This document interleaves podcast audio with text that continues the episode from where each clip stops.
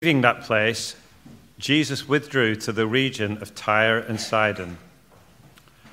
A Canaanite woman from that vicinity came to him, crying out, Lord, son of David, have mercy on me. My daughter is suffering terribly from demon possession. Jesus did not answer a word. So his disciples came to him and urged him, Send her away for she keeps crying out after us. He answered, I was sent only to the lost sheep of Israel. The woman came and knelt before him. Lord, help me, she said. He replied, It is not right to take the children's bread and toss it to their dogs. Yes, Lord, she said, but even the dogs eat the crumbs that fall from their master's table. Then Jesus answered, Woman, you have great faith. Your request is granted. And her daughter was healed from that very hour. Jesus left there and went along the Sea of Galilee. Then he went up on a mountainside and sat down. Great crowds came to him, bringing the lame, the blind, the crippled, the mute, and many others, and laid them at his feet and he healed them. The people were amazed when they saw the mute speaking, the crippled made well, the lame walking, and the blind seeing, and they praised the God of Israel. Jesus called his disciples to him and said, I have compassion for these people. They have already been with me three days and have nothing to eat. I do not want to send them away hungry, or they may collapse on the way. His disciples answered, Where could we get enough bread in this remote place to feed such a crowd? How many loaves do you have? Jesus asked.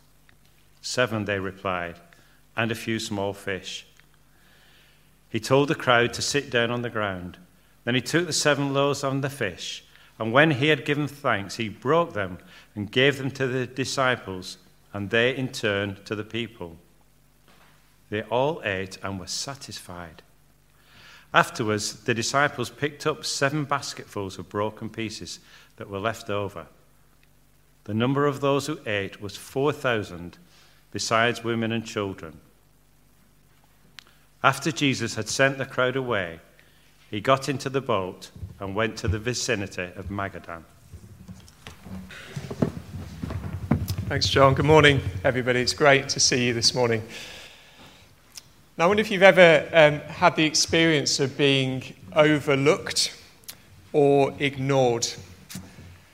I imagine if you've lived in uh, this world for a few years, um, then you will have had experiences of being overlooked or ignored. I wonder what kind of things come to mind for you as you think about that. I've been in conversations in the past where the person uh, seemed as though they were just itching to finish that conversation and turn to somebody else in the room. Sometimes it's when I've told them that I'm a, a church pastor. It's at that point. Um, and it hurts, doesn't it, to be overlooked? Or perhaps you've, you've experienced being overlooked for a particular job, even though you thought you were qualified to do it and you would have done a good job at it. Or maybe you faced the really painful reality of being overlooked in your own families or among friendship groups. People organising things without you, people pushing you to the margins. I'm sure you'll agree with me that one of the most painful experiences in life is to be overlooked. Now, when it comes to Jesus Christ, I want us to consider this question Is there any type of person that Jesus would overlook? Is there anyone to whom Jesus would say, No, not them? I'm not interested in them. Now, I ask it because I think even as Christians, we can sometimes think that there are people who Jesus just wouldn't be bothered about. People who are perhaps too wicked or too apathetic or too awkward or too whatever else it might be. It can be easy to think, even if we don't say it out loud, that, that surely Jesus didn't come for them. And I also imagine that there are some of you sitting here in this room today who are asking the same question about yourself. Would Jesus really be interested in me? Now, maybe you saw your own heart revealed in the passage last week where Jesus exposed us as people with a deep heart problem that we can't fix on our own. And we think, yes, I see that in myself. I know that describes my own heart. Surely Jesus wouldn't be interested in me. Or maybe we've lived through a lot in our lives that people here don't know anything about. Things that maybe we've done or said, or things that have been done or said to us. And we think, how could Jesus be interested in me? How could Jesus have come for someone like me? I wonder, do we have an unspoken criteria in our minds for who is in and who is out when it comes to salvation? And if so, who have we excluded? And have we even excluded ourselves? Now, we're coming to a part of the Bible this morning um, that is going to directly challenge that view of Jesus, the view that sees his ministry as narrow and exclusive and discriminating. Because in reality, the floodgates of salvation have been thrown wide open. And the only thing keeping us away is our own unbelief, our own pride, and our own reluctance to accept the wide open offer of Jesus Christ. Now, this is where we're heading to this morning. This is uh, the point of what we're going to be seeing together. But to get there, we need to get to grips with an interaction that Jesus has with this woman um, in Matthew 15, an interaction that appears on the surface to push against the idea that Jesus is inclusive and compassionate. Seems to suggest the opposite, and so we need to give it some careful attention together. We're going to start in verses 21 to 28 by thinking about um, this Gentile woman now, Jesus is on the move in verse 21. Just have a look with me. He leaves the place where he was and he withdraws to the region of Tyre and Sidon. Now, the way Matthew describes this is really interesting. He doesn't just say Jesus left that place and went to the region of Tyre and Sidon. It says Jesus withdrew to the region. He stepped back from where he was. He withdrew and went uh, to Tyre and Sidon. Um, now, this is a, a, pattern that we see in Matthew's Gospel at a, a couple of different points. Uh, for example, in chapter 12, verse 14, we read that the Pharisees went out and plotted how they might kill Jesus. And then Matthew writes, aware of this, Jesus withdrew from that place. Rejection followed by withdrawal. Or chapter 14 um, is another place. Jesus hears about the death of John the Baptist there, and then we read when Jesus heard what had happened, he withdrew by boat privately to a solitary place. So, here in Matthew 15, what has just been happening in the earlier part of chapter 15? You might remember if you were here last week. There was opposition, there was rejection. The Pharisees and teachers of the law had come down uh, from Jerusalem to, to question Jesus' authority. And after their conversation, we read that the Pharisees were offended by Jesus. They rejected him. And so Jesus deliberately withdraws again. Opposition ramps up, rejection intensifies, and Jesus withdraws from that place. Now, why does he do that? Well, I, I think he does that for, for two reasons. First, because it's not yet the time of his death, he has more ministry to do on earth. And secondly, as a demonstration of his message leaving the place where it wasn't received. The people refuse Jesus, and so Jesus leaves them. It's a sign of judgment and warning on those people who rejected him. And with this latest withdrawal in chapter 15, we seem to be reaching a turning point in Matthew's gospel. Because Jesus doesn't just withdraw to another Jewish location, he withdraws beyond the boundaries of Israel into the Gentile regions of Tyre and Sidon. Now, the word Gentile simply refers to someone who is non a Jew, and in the eyes of the Jews at this time, this automatically made somebody unclean. They were outside God's covenant people and away from God's covenant blessings. But Jesus deliberately withdraws to the Gentile region of Tyre and Sidon, where he meets a Gentile of the Gentiles, we could say. In other words, this person that he meets is very definitely not part of the Jewish people. Have a look at verse 22.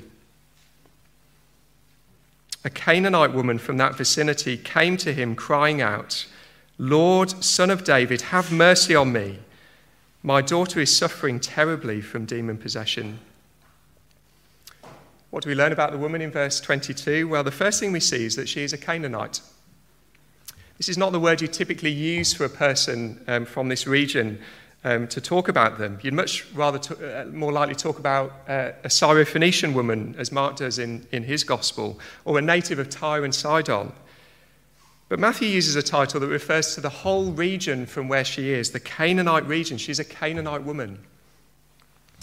Now, if you were playing a game of Bible trivia on a Saturday night, I'm sure lots of you were doing that last night, and you had to track uh, the Canaanites through the Old Testament, you'd see them all over the place. Canaan was the grandson of Noah, and then right through the time of Abraham, through the time of Moses, the time of Joshua, into the time of the judges, the Canaanites were the ever present enemies of God's people. They were opposed to God's purposes. They worshipped their own idols. They were people who were driven out of the promised land by the Israelites. And so when a Jew hears about a Canaanite, it's a bit like Batman hearing the words of the penguin, or Sherlock Holmes hearing about Moriarty. You know, it's that kind of thing. The, the Canaanites were the enemies of the Israelites. So here we have a Canaanite woman who is on the far edges of someone you'd not expect to be part, part of God's people. She's a Gentile, not just a Gentile, she's a Canaanite. But this woman doesn't come as an opponent of Jesus, does she, in these verses? She comes as a believer in Jesus. We see it, don't we, as she cries for help. She calls Jesus Lord, Son of David. She sees Jesus and she sees the Jewish Messiah, the one promised by God who would come in the line of King David to establish God's eternal kingdom, Lord, Son of David. She understands far more about Jesus than the religious leaders we saw in last week's passage. They take offense at him. She comes to him for mercy. Lord, son of David, have mercy on me. My daughter is suffering terribly from demon possession. But what follows in these verses makes us think that maybe Jesus didn't come for people like this woman. Maybe he isn't interested in people like this Canaanite woman. Look at his first response in verse 23. His first response is no response at all. Jesus did not answer a word to, to her cries. Now, I think this seems out of character for Jesus. The compassionate and powerful Messiah has been um, gladly giving people what they've asked for through Matthew's gospel. He's been merciful to people. But here he stays silent. What's going on? The disciples decide to take action, so they come to Jesus and urge him, Send her away, for she keeps on crying out after us. They come across just as a, a, bit annoyed, don't they, at the woman who's crying. Get rid of her. She keeps on crying out. It's doing our heads in. Maybe that's the kind of tone that they're using with Jesus. But I don't think that they're telling Jesus to just send her away. It seems as though they want Jesus to do what the woman is asking him to do. And the reason I think that is because of verse 24. Jesus answers the disciples in verse 24, and I think his answer only really makes sense when we take the disciples' words in that way. Jesus answered, I was sent only to the lost sheep of Israel. So the disciples are saying, I think, do what she wants, heal her daughter, then send her away, get rid of her. And Jesus replies, I was sent only for the lost sheep of Israel. This woman is very much not part of Israel. Therefore, she is not entitled to the blessings that she asks for. we need to understand, I think, through Matthew's gospel, that this has been Jesus' mission. He is Israel's Messiah. He has come for the Jews. His ministry has its roots in the salvation plan of God that has spanned the centuries in the Old Testament. God made a covenant with Abraham, with his descendants. He confirmed that covenant to Israel and his sons. And from that point on, it was the Jewish nation who enjoyed the privileges of covenant relationship with their God. The Canaanite woman has already acknowledged something of this Jewish centered mission when she called Jesus the Son of David, Israel's King. And so Jesus is restating what any Jewish person would know from the Old Testament that the Messiah is here for the lost sheep of Israel. Now, we're not sure whether the woman is listening in to the conversation at this point, but regardless, she's persistent, isn't she? And so she continues to plead with Jesus in verse 25. The woman came and knelt before him. Lord, help me, she said. Her posture before Jesus now changes, like the Magi in Matthew and the centurion and the leper that we've seen in this story so far. She kneels at his feet in reverence and submission. And her cry is now condensed to these emotional three words, isn't it? Lord, help me. But again, we're surprised by Jesus' response in verse 26. He replied, It is not right to take the children's bread and toss it to their dogs. And this is where the offensive scale ramps up a further notch. She, as a Gentile person, is likened, in Jesus' words, to a dog.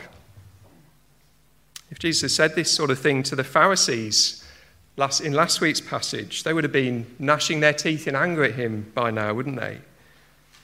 What is Jesus saying in this statement? And I guess how, how offensive is, is he being here? Well, he wants us to imagine a, a dinner table with children sitting around uh, eating bread for their supper, and around the children are the household dogs who are sniffing around looking for things that fall from the, the, from the table. I used to play a really cruel game with my dog growing up where I would pretend to take something off my plate and then give it to him, and he'd go for it, and it'd happen again and again, trying to teach him that he's never going to get any food. He, he never learned, but he was always around waiting uh, for something to fall. Jesus says at a meal like this, it wouldn't be right to take the bread from the children and to give it to the dogs.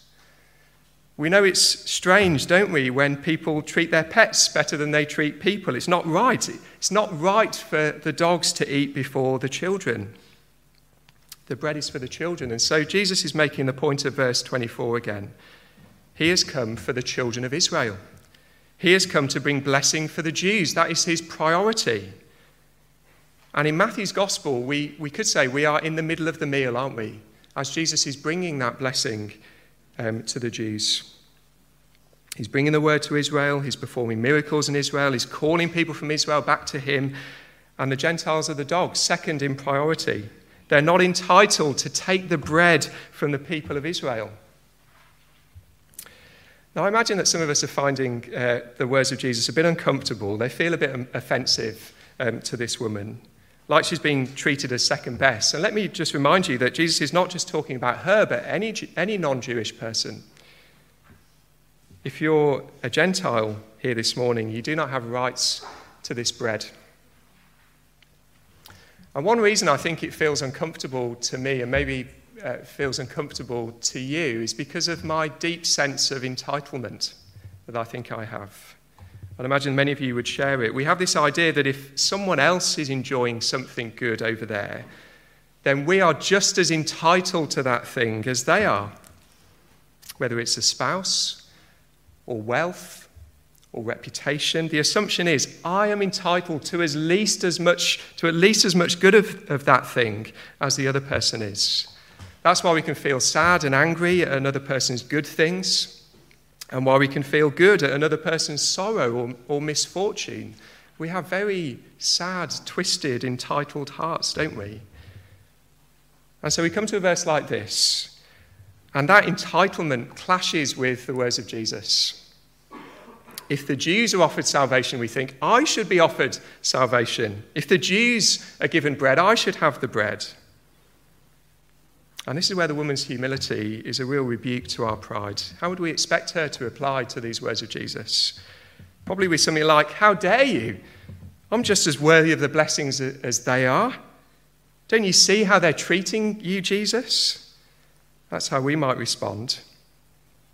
But her reply is a wonderful mix of humility and hope. Look at verse 27. Yes, Lord, she said.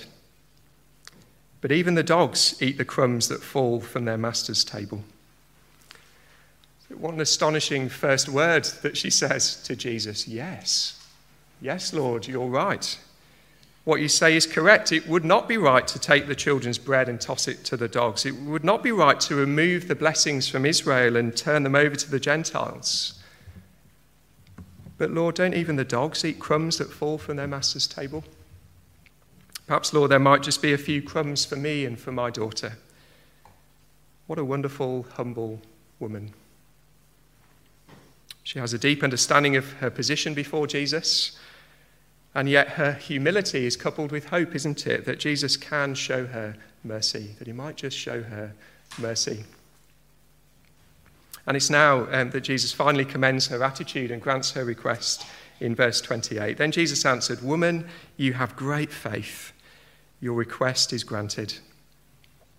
There's only one other person, I think, in, in Matthew who is commended for their faith. It's the centurion in, in chapter 8, another Gentile person. And how different this response is to the house of Israel. Last week, the hypocritical leaders of the Jews came to Jesus with pride in their hearts and they left offended by Jesus. They were marked by pride and unbelief. But now, a humble Canaanite woman falls at the feet of Jesus in knowledge of who he is, with persistence in her request, and goes away with her request granted. She is marked rather differently, isn't she? By humility and faith. She knows that she has no rights to the blessings of salvation. As a Gentile, she doesn't have a seat at the table, no bread of her own, and so she cries for mercy. Not for Jesus to give her what is her right, but to graciously grant her what she does not deserve. Great is her faith. I want to pause here for a moment and deal with one of the, the questions that might have come up for you from these verses, and it's this one Has this woman just twisted Jesus' arm? Has her persistence finally won the day over the reluctant Jesus? Well, as I thought about this, my mind went to children in a toy shop. I wonder if, if you've walked around a toy shop. It's one of my least favourite places to be with my children is a toy shop. Um, you probably heard children begging with their parents as they go through the aisles, please can I have this, mommy, daddy, please, please, this, this toy. And that please turns into a please. It just gets longer and longer. And there are further requests until sometimes the parent gives in. Is that, is that what the woman is doing here, annoying Jesus until he gives in to what she's asking? Well, I don't think that's what's going on. Um, and I want to give you a few reasons why I don't think that's what's happening here. Remember verse 21 to start with. Jesus deliberately withdraws into the region of Tyre and Sidon. It's like he's inviting an encounter like this one with, with the Gentiles. It also comes after the persistent rejection of the house of Israel at this point in Matthew. And as we see in places like Isaiah 29, Israel's rejection would lead to the inclusion of the Gentiles. It feels as though we're reaching that turning point. Added to that is the fact that earlier on in Matthew's Gospel, Jesus told the centurion that people would come from east and west and north and south and take their places at the feast in the kingdom of heaven. He was saying that the kingdom is for all people. Added to that is the final few verses of Matthew's Gospel, where Jesus tells his disciples to go and make disciples of all nations. That's where the story is heading. And added to that is the weight of the whole Old Testament, which tells us that there will be an ingathering of people from every nation of the world when the kingdom comes. So, this is not Jesus being persuaded to do something that he didn't want to do. Instead, I think this is Jesus drawing out the faith of the Canaanite woman this is Jesus teaching us very clearly about the priority of salvation. And this is Jesus teaching us that the only way to approach Him for salvation is to come asking for mercy, falling at His feet in humility, confessing the fact that we have no right to come, but trusting in the compassion and power of Jesus. Just think with me, if we ended uh, the interaction at verse 22 and Jesus granted her request straight away, none of those things would have been seen so clearly by us, would they? Jesus had a point to make, and the woman understands, and so she gladly embraces the crumbs. We're learning that Jesus has come for people like this woman, a Canaanite woman on the edges, a woman with no rights to stand on, a woman who is unclean and who knows it a woman who believes in the Lord Jesus. If she can be saved, a Canaanite woman can be saved, then there's hope for us today. But there's also a looming question that is raised, I think, by this encounter, if, especially if we're uh, Gentiles today, not uh, part of the Jewish nation. Yes, Jesus might have come for people like us, but what will he provide for people like us? What will the crumbs be like? Will we have the second best when it comes to the kingdom of heaven? Now, as we turn from a Gentile woman to the Gentile world, we'll get very clear answers to those questions. So let's come, secondly, to the Gentile world. Now, in these verses, Jesus provides for people in two ways He heals and He feeds. He firstly heals as God promised to do. Let me read some, some words from Isaiah 35 to you. You don't need to turn to them, um, but words that are the background to Matthew 15. Here are the words God tells Isaiah to speak to the people. Isaiah chapter five, uh, 35, verse 3 says this Be strong, do not fear, your God will come. He will come with vengeance, with divine retribution. He will come to save you. Then will the eyes of the blind be opened and the ears of the deaf unstopped. Then will the lame leap like a deer and the mute tongue shout for joy. Water will gush forth in the wilderness and streams in the desert. So God addresses his people in Isaiah and says, I am coming and I will come to save you. And when that happens, all these things will be the signs that salvation is here. And so just look down at Matthew 15 and verse 29 with me, and we see that precisely these things are coming true um, at this point in Matthew. Jesus left there and went along the Sea of Galilee. Then he went up on a mountainside and sat down.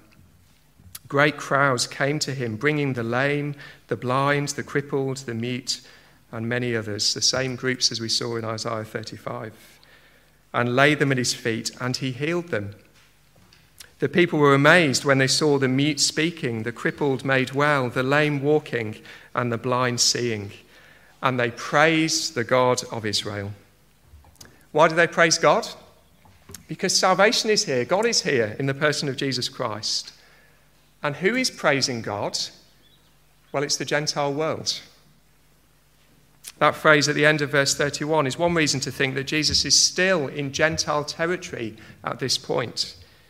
He performs miracles among them, and they praised the God of Israel. That's something that only a Gentile would say, isn't it? The Jews would praise God, their God, but the Gentiles have now come to praise the same God, the God of Israel. Jesus is telling the Gentiles, Salvation is for you. I have come for you. I will provide for you. And he is cracking open these blessings for anyone Yes, he came for the Jews as a first priority, as we've been seeing, but the Jews have rejected him as Messiah, and now the Gentiles are flooding in. Now, it's worth remembering that it's not the end of the story for the Jewish nation, as we see in places like Romans 11, but it is the beginning for the Gentiles. So he heals them as God has promised. He brings salvation to the Gentile world. And he also feeds them as God had done for Israel in their time in the wilderness. Now, as Erin uh, taught us earlier in our children's talk, this is not the first time we've seen bread and fish. It's not the first time we've seen thousands of people and a miraculous feeding. A very similar miracle took place in chapter 14, and many of the details are, are the same if you were to compare the two. Loads of the details are the same. But now Jesus is with the Gentiles. That is the crucial difference. He is in the Gentile world. And so the repeated details in these verses now take on new significance, new resonance for Gentile readers. Just have a look at verse 32, for example. Jesus called his disciples to him and said, I have compassion for these people, these Gentile people. The Lord loves them, the Lord wants to provide for them. And if we look down at verse 37, his provision is just as abundant for the Gentiles as it was for the Jews. They all ate and were satisfied. Now, I don't know about you, but I don't have much time for restaurants where you get tiny portions of supposedly brilliant quality. Just give me a proper plate. Well, Jesus, you could say, gives the Gentiles a, a, a proper plate. He pulls up a chair at the banquet, he invites them to come in and he lays on the same lavish feast that was given to the Jews. The woman um, that we read about asks for scraps from the table, just a few crumbs for me and my daughter. And Jesus says, I will give you everything. He is the generous, sovereign Lord of all, who has come as the loving Saviour of all, and who invites us to come to the banquet. Whoever we are, whatever we've done, However excluded we might feel, there is a place here at the table if we want it. And we know with absolute certainty that that is true because of what we see later in Matthew's gospel in the cross of Christ. Because there, Jesus broke down in his death the dividing wall of hostility between Jews and Gentiles. And he brought both groups to God as one new race, as we read in Ephesians, who together share in every spiritual blessing in the heavenly places. Jesus is Lord of all, and he has come as Saviour for all. So, as we conclude, let me just reflect with you on two implications from what we've seen from this passage. I think um, this passage humbles our pride, firstly, and I think it leads us out in love for the world. Firstly, it humbles our pride. Now, if last week's passage was here to strip away our righteousness when it comes to salvation, because the problem is in our hearts, then I wonder whether this passage is here to strip away our rights when it comes to salvation. I read of the faith of the Canaanite woman and think, I am so unlike her. I'm tempted to think in my heart, I have a right to the good things of the kingdom of God, just as I have a right to all the other good things that people enjoy in this world. How could God exclude me from those things? But she comes and says, Yes, Lord. I have no right to a place at the feast, but I humbly come and I ask for crumbs from the table, not because of my merit, but because of your mercy. Not because I deserve anything from you, but because, Jesus, I believe you will give everything generously to me. The one who cries out, Lord, help me, and Lord, have mercy on me, is the one who's understood their position before the Lord Jesus. So, if you're a Christian today, and particularly if you're a Gentile Christian, you sit here among the people of God, singing the praises of your Heavenly Father, looking forward to the heavenly banquet, and you have no right to be here. I had no right to be here. And yet, Jesus has been immensely merciful to us, giving us the crumbs from the table that turned out to be the full blessings of salvation. Praise the God of Israel. The passage humbles our pride. And secondly, I think the passage leads us out in love for other people. You might know uh, George Whitefield, who was an evangelist in the 18th century, and he was told that he wasn't allowed to preach in the Church of England churches because he didn't have a license. And so he famously proclaimed, The world is my parish. And he went out, proclaimed the gospel to thousands upon thousands of people here um, in the UK and across uh, in America too. William Carey crossed the seas to go to India, where there was very little gospel witness, to tell the Gentile world of salvation. People in our church family open their mouths to talk about Jesus at the school gate, or in the workplace, or when they're out on a run with friends, or at school, or in university halls. And it's passages like this one that reminds us that Whitefield and Carey and we are not foolish to do that. Jesus came in fulfillment of the Old Testament to bring blessing to the nations.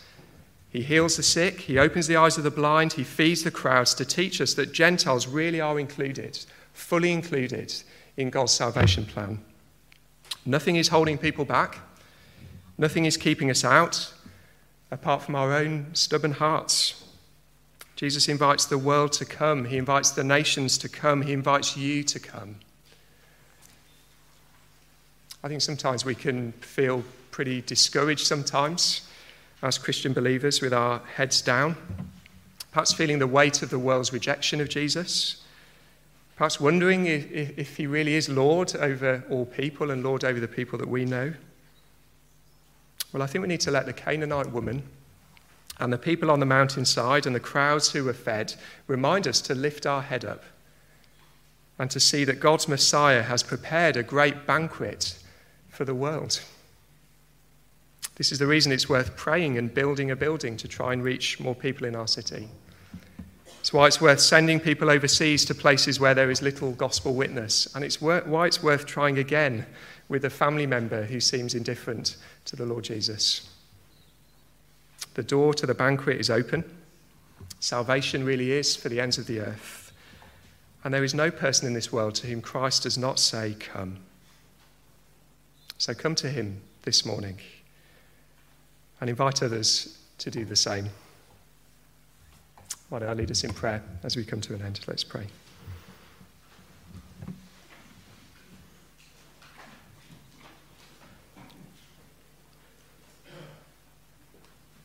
Our Heavenly Father, thank you that you've been so merciful to us to give us a seat at the feast in the kingdom of heaven. We want to praise you again, the God of Israel, that you are also the God of the nations. May we be rightly humbled and rightly hopeful of all that you're doing in this world as you gather more and more people to the shepherd and saviour, our Lord Jesus.